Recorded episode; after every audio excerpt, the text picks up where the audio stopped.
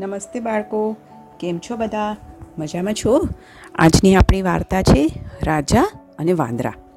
બાળકો, આપેલા પણ તમે એક રાજા અને વાંદરાની વાર્તા સાંભળેલી છે. તો એવી જ કંઈક આ વાર્તા છે? તો ચાલો શરૂ કરીએ, રાજા અને વાંદરાની વાર્તા. એક રાજા હતો. એને વાંદરાનો બહુ શોખ. એણે ઘણા વાંદરાઓ પાડેલા. એમને એ ખૂબ લાડ લડાવે અને વાંદરા પણ રાજાનું કામ કરે અને એને આનંદ પમાડે હવે રાજાને એક સુંદર બગીચો હતો. બગીચાનું કામ એક માળી કરે. એકવાર એને રજા જોઈતી હતી એટલે એ રાજા પાસે ગયો અને રાજાને કહે કે રાજાજી, મારે રજા જોઈએ છે.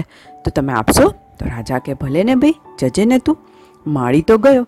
પછી રાજાએ વાંદરાને કીધું કે, જુઓ, બાગમાં ઝાડ છે ને રોપા છે. વેલા પણ છે. તમે બધાને બરાબર પાણી આપજો અને બાગને સારો રાખજો. વાંદરા કે સાચે? અમારે સાચવવાનું? બધા ખુશ થઈ ગયા કે ચાલો આપણે બધા એને પાણી પીવડાવીએ, બાગને સાચવીએ. પછી તો વાંદરા હોય, ગળા ગળા ભરીને પાણી પીવડાવવા માંડ્યા. બધા જ રોપા, વેલા, ઝાડને પાણી પાયું. અને પછી કે કે જોઈએ તો ખરા, પાણી બરાબર પીવડાવ્યું છે કે નહીં?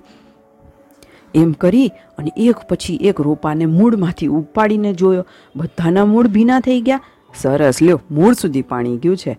એમ કરીને જોયું અને રાજી થઈ અને રાજા પાસે ગયા અને કીધું કે, રાજાજી, બહુ જ સરસ પાણી પવડાવ્યું છે. તમારે જોવું છે? તો ચાલો બતાવીએ.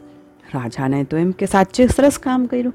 રાજા એમની સાથે ગયા બાગમાં અને વાંદરાએ ઉખાડેલા છોડવા બતાવ્યા. બધા છોડના મૂળિયા ભીના હતા, પણ ઉખાડી નાખેલા છોડ હવે શું કામના? રાજા કહે કે, અરે, તમે તો મારો આખો બાગને બગાડી નાખ્યો. વાંદરા તે વાંદરા જ રહ્યા. પણ રાજાનો બાગ બગડ્યો સી રીતે? એ ખુદ વાંદરાને ના સમજાયું. કારણ કે વાંદરા એ તો આખરે વાંદરા જ.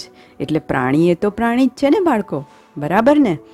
તો કેવી લાગી વાર્તા? મજા આવી ને? તો ચાલો, કાલે ફરી મળીએ એક નવી વાર્તા સાથે.